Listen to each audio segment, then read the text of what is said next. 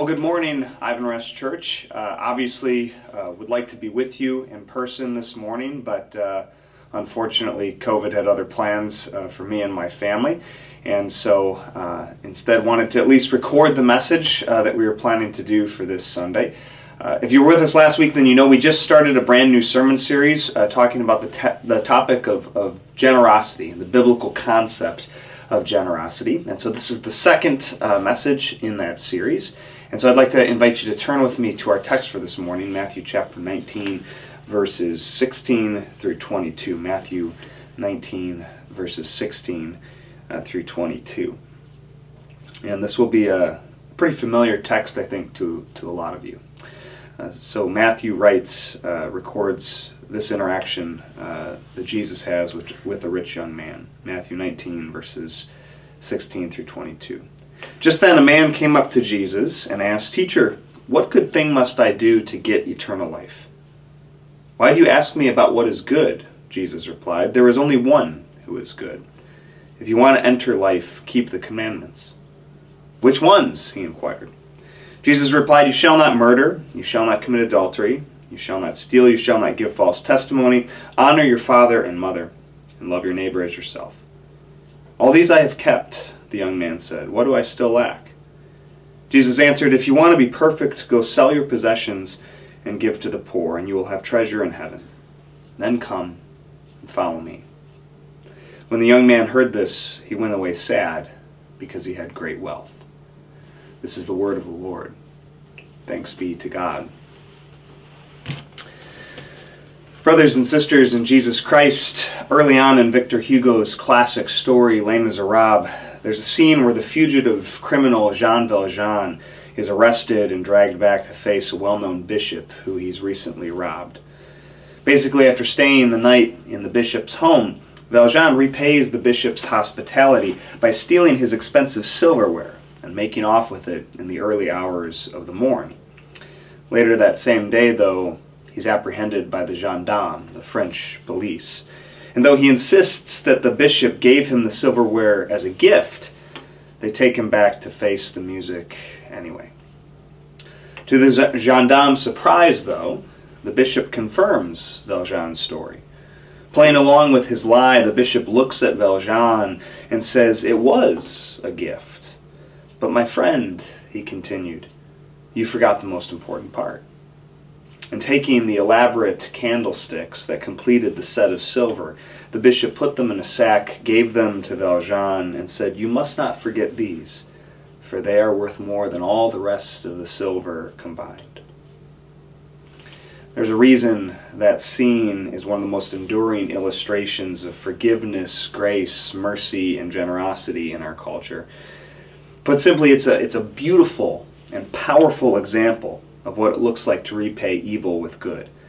And if you know the rest of the story, it's also the turning point that kicks off the transformation in Valjean's life that makes the rest of Hugo's tale possible. I only wish that we could say the same thing about the rich young man here in our text for this morning. You see, this encounter that this young man has with Jesus here in Matthew chapter 19 is similar to the one Hugo writes Valjean having with the bishop in Les Miserables. Unfortunately, while it doesn't end the same way, with the same sort of transformation, it does start the same way. That's because at the start of this scene in verses 18 and 19, Jesus more or less tells the rich young man the same thing that the bishop told Valjean when he confronted him. The rich young man comes to Jesus, seeking advice. Jesus assesses the situation, looks at him, and tells him more or less in response, My friend, you've forgotten the most important thing, the most valuable thing, the thing that's better and more worthwhile than anything else that you have. And what is this important thing that the rich young man here is forgetting? He's forgetting about God.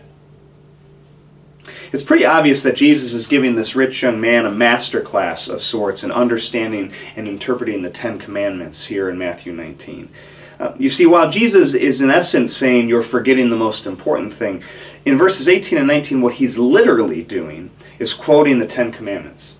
Specifically, he's quoting five sixths of the second table of the Law of the Commandments. Or, sorry, of the Law of the Ten Commandments. What do I mean by that? Um, well, the Ten Commandments, originally found in Exodus 20 and Deuteronomy 5, have historically been divided into, into two halves, or what scholars call the two tables of the law.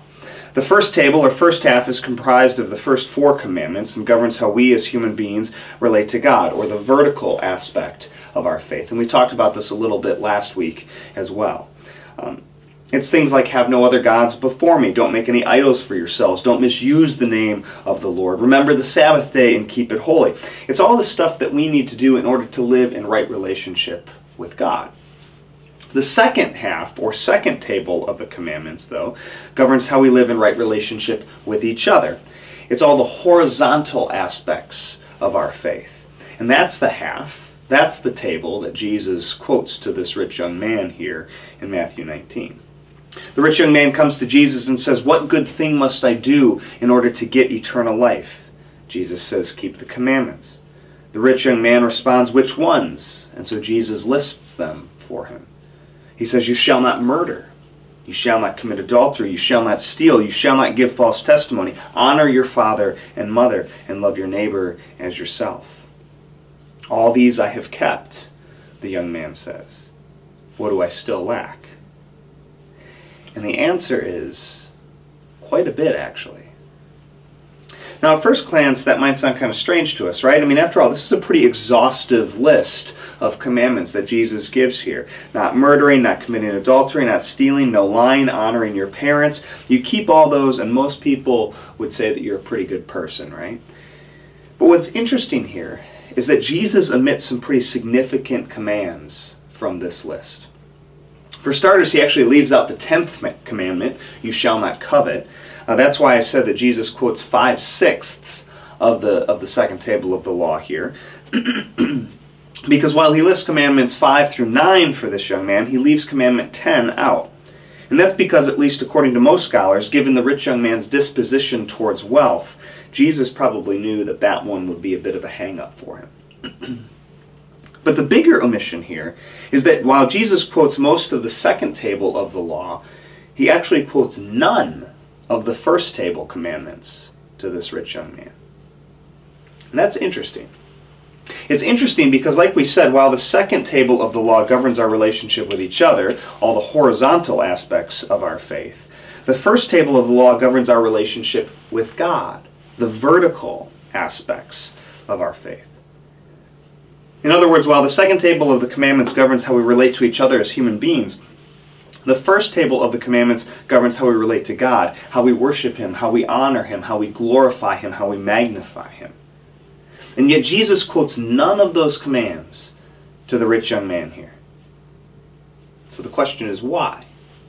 Well, according to the commentators, the reason, or at least part of it, seems to be that Jesus is trying to get a point across to this rich young man. You've kept the second table of the law fairly well, Jesus seems to be telling him. Good job. You relate the way that you should to others. But what about the first table of the law? Have you followed those commands? Have you been honoring God? Have you been magnifying Him? Have you been worshiping Him the way that you should, over and above anything else?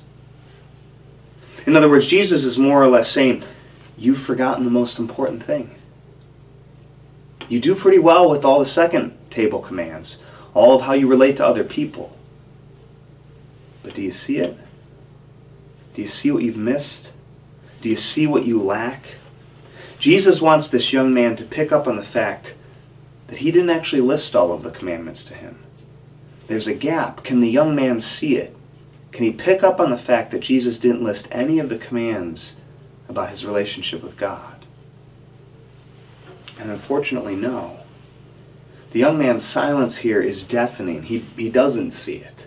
He doesn't pick up on it. He can't see that while he's remembered the whole second half of the commands, he's forgotten the first. In other words, he can't see that he's forgotten about God. And the reason, as we learn in verse 22, is because his wealth, his riches, his money have become an idol for him. They've actually taken the place of God. And they've made it so that he can't even see how much God is missing in his life. And the fact of the matter is that the same thing can all too easily happen to us too. Our wealth, our money, our riches can all too easily become an idol that pushes God out of our lives. Now, when we think of idols, we probably picture something a little different, right? You know, it's a little statue or something. That's what we think of when we think of idols. Um, you know, we imagine a, a, little golden image of an of an ancient animal deity of some type, or or a wooden figurine, um, or a fat little statue of a cross-legged Buddha, or something like that. And while that's what most idols probably looked like throughout much of history, including what some might still look like in certain parts, of the world and certain cultures and religions, I think that that image is a bit misleading. Um, after all, for most of us these days, at least those of us who live in modern, um, sort of European descended West, that's not what our idols look like. They're not little statues or figurines like that anymore. Instead, they look a lot more like this young man's wealth did for him. You see, probably the best definition um, I've heard for idolatry, at least the kind of idolatry we're susceptible to as postmodern Western people today, is the definition that Tim Keller gives. Uh, according to Keller, idolatry is what happens when good things become ultimate things in our lives. An idol is a good thing that has become an ultimate thing for us, according to Keller. In other words, an idol is something that while it might be good, you know, there's nothing uh, bad or inherently evil about it, um, it's taken on an outsized level of influence, time, attention, and devotion in our lives. And so as a result, what it's done is it's pushed God out of his rightful place in our lives. Probably the place where we see that illustrated most clearly, uh, at least in Scripture, is Matthew chapter 4, which is the temptation of Jesus. Now, I've talked about this, uh, this passage before in previous sermons, um, but it's important enough that I'm going to talk about it again, and you know it's probably not the last time either. Um, you see, what's interesting about that passage is that none of the things Satan tempts Jesus with in Matthew chapter 4 are inherently all that bad. After all, do you remember what Satan's first temptation was? Um, you know, Jesus has been out in the wilderness uh, for 40 days and 40 nights, right? He's been fasting. Uh, he hasn't eaten anything, and so he's hungry. And in the first temptation, what happens is that Satan comes to him and he says, Hey, you're really hungry, right?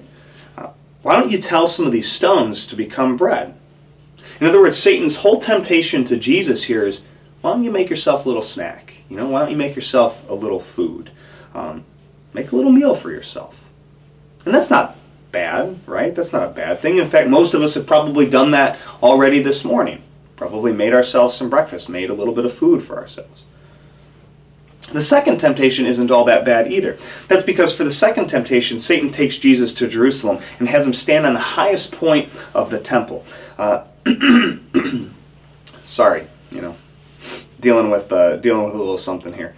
Um, it was probably also the highest point in the entire city, actually, because the temple was probably the tallest building in Jerusalem at the time. And so Satan takes Jesus to the highest point that he can, and he tells him, "Throw yourself down." But that's not actually the temptation. That's just a dare. The temptation is what comes next. And that's because, and I find this so fascinating, what Satan actually does after he tells Jesus to throw himself down is he quotes scripture to him. It's a little part of, of Psalm 91, actually.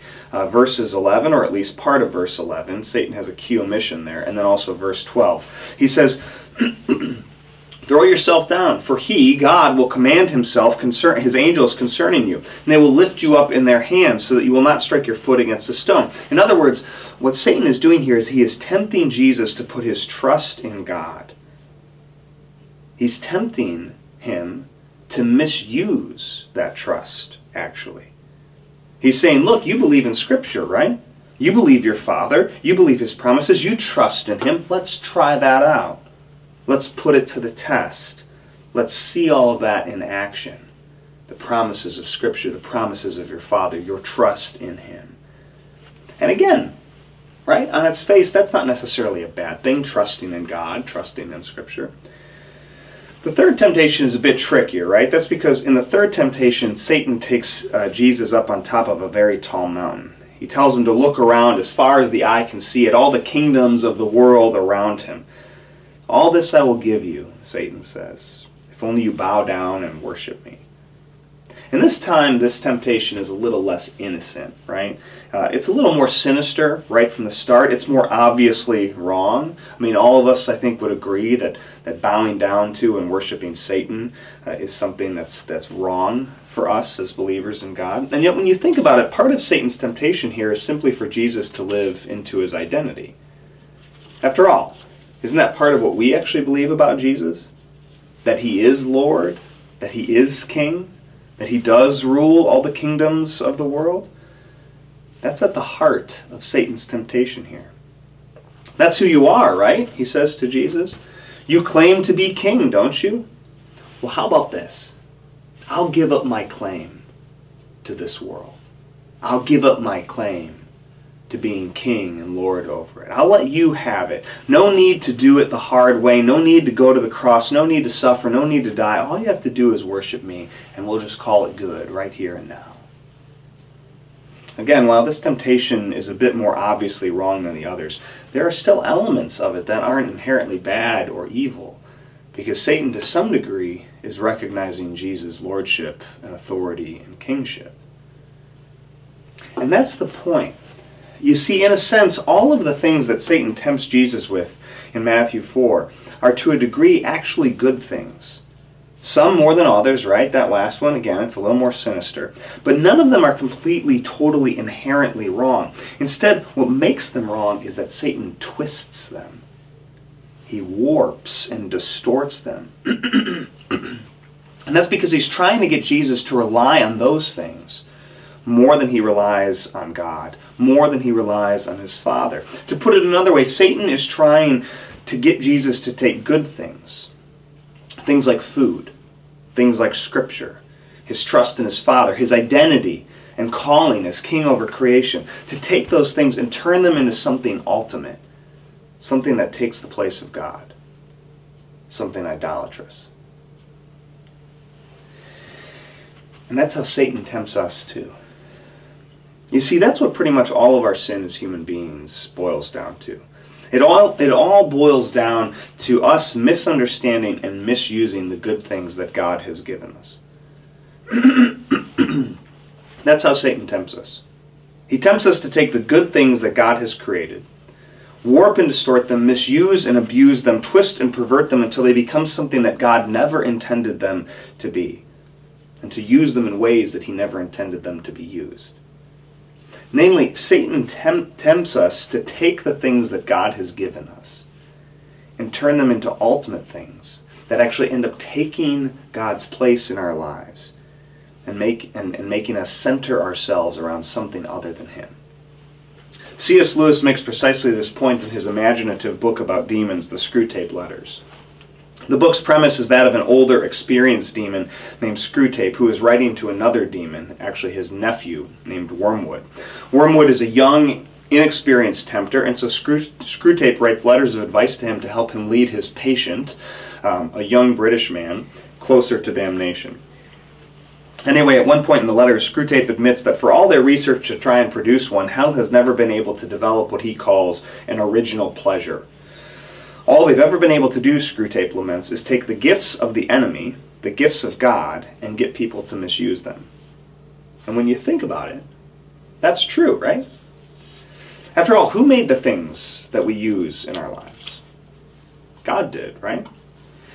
Even the things we misuse, even the things we associate with sin, even the things we stereotypically think of as bad or evil or dirty, they're actually all originally created by God. I mean, where else could they have come from, right? Uh, if God's the creator of everything, then everything in this world was originally created by, by Him and originally made good. And so the question when it comes to our idols is not where did they come from? We know the answer to that question. Instead, the question is how do we use them? And that's where things can go off the rails. Again, nothing in this world is inherently bad. It can't be. If it was made by God, then it can't be irreducibly evil. Sex, drugs, alcohol, language, relationships, ambition, creativity, the raw materials of the earth, they all have their place. It's just that in our sinfulness, we end up caving into Satan's influence and using those gifts that God has given us. And they are gifts from him in ways that he didn't intend. That ultimately end up harming ourselves and our relationship with Him. And money is a great example of that.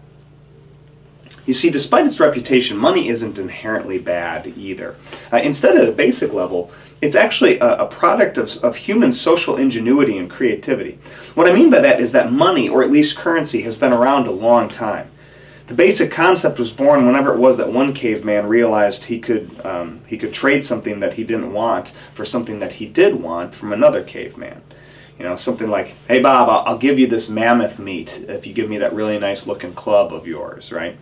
That's my caveman impression. It would have been better in person, but you know, it's all I've got right now. but that's a good thing, right? That's a good creative development in human society. It's, it's helped us organize our communities, develop socially and economically. And when used justly and equitably, and that's an important caveat, right? It has to be used the right way. But when it's used the right way, money and currency can also make sure that people have what they need to flourish and thrive as human beings. In other words, money can be a good thing. In fact, it can be a very good thing, even a great thing. And we all know stories of how it can be used that way, right? The problem is that we also all know stories about how it can be used the exact opposite way. And that's because just like with all the other things in this world, all the other gifts that God has given us, all the other blessings He's bestowed upon us and lavished us with in His creation, money can also be warped and distorted, misused and abused, and twisted and perverted towards sinful and evil ends. And that's because money, just like anything else, can take the place of God and become an idol for us. And that was the rich young man's problem here. That was his sin. That was, to answer his question in verse 20, the thing he lacked and the thing that was keeping him from entering into the life that God wanted to give him. And if we're not careful, that's the sin that we can fall into when it comes to money, too. Like we just said, money isn't, or sorry, money is an inherently good thing. But as I hope, as I hope we've seen this morning, that doesn't mean it can't become an idol for us as well. Like we said, idols are good things that become ultimate things. And the fact of the matter is that there are few things that can become as ultimate as quickly as money can for us. I'm just going to say that again. Money is a good thing, but the fact of the matter is that there are few things that can become as ultimate as quickly as money can. We didn't read this part right, but that's why Jesus goes on a little later in this passage to say, It is hard for someone who is rich to enter the kingdom of heaven. Again, I tell you, it is easier for a camel to go through the eye of a needle than for someone who is rich to enter the kingdom of God. Why? Because money is so easy to pursue. It's so easy to value. It's so easy to see as significant, worthwhile, and of utmost importance. When you don't have it, you want it. When you have a bit of it, you want more. And when you have a lot of it, you want to hang on to it. And it's not just money, right? I mean, the same thing is true of time, attention, praise, success. There are many things that are easy for us to center our lives around as human beings. But money is definitely one of them. And the thing is that when money becomes an idol like that, it's incredibly hard to be generous. After all, who wants to give away the thing that is ultimate to them? The thing that is most significant to them, the thing that is most valuable to them. To put it another way, who wants to be generous with the thing that has become their God? The rich young man in this passage didn't want to be generous with his money, with his God. In verse 21, Jesus tells him, If you want to be perfect, go sell your possessions and give to the poor, and you will have treasure in heaven. Then come, follow me. In other words, what Jesus is doing here is he is offering this young man the chance to turn away from his idolatry and sin, to free himself from his slavery to wealth, and to orient his life around the one he should be worshiping instead. And he can't do it. Matthew writes, When the young man heard this, he went away sad because he had great wealth. Now, I'll just say that Jesus' command uh, to the rich young man here, go sell your possessions and, and give to the poor, isn't a command that he gives to everyone. I don't have time to get into all the hermeneutical and interpretive reasons for why I say that. This is a great example of why you should start coming back in a couple of weeks once we start Sunday nights. Um, I'll simply say that it's clear that Jesus doesn't command everyone who follows him to go sell all our possessions and give it all away. But what he does ask us to do, all of us, including this young man here, is give ourselves a good, honest self assessment. Who or what? Is ultimate in our lives. In other words, what do we center our lives around? What can't we live without? Or to put it another, another way, what do we worship in place of God? When it's money, as it was for this rich young man, it will always be a, an obstacle to the kind of generosity that we are called to as Christians. And so that's the question for us this morning. What's our relationship to money? Is it simply one of the many good things that God has given us in our lives, or has it become something more? Something ultimate? Something that's actually taken the place we're supposed to reserve for God alone? If so, I have good news for you. As Christians, we call that good news the gospel. You see, the same way that Jesus seeks to set this young man free from his sin, uh, set him free from his misplaced trust in his wealth, his idolatry to his money, in the same way, Jesus seeks to set us free too. It might not be the same thing for us, right? We might not need freedom from money, riches, and wealth the way that this young man did. Some of us might. But for others of us, it's, it's something different. You know, something else has taken the place of God in our lives. Something else has become our idol. Something else has become ultimate for us. Whatever it is, Jesus wants to set us free. As one of the other gospel writers says, when Jesus looked at this young man, he loved him. He loves us too. And so he's not content to let us live our lives focused on things that don't in reality satisfy, things that don't lead to the kind of generous, abundant, flourishing life we're meant for, things that aren't God, and if we're honest with ourselves, can't truly compare to him. In essence, what Jesus does here is he says to us, just as he did to this rich young man, don't forget the most important thing. Don't forget God. Because the truth is, He's worth more than anything else you could possibly pursue, including all the money in the world combined. Thanks be to God. Amen. Will you pray with me? Lord God, Father, Son, and Holy Spirit. Lord, you occupy the center of our lives.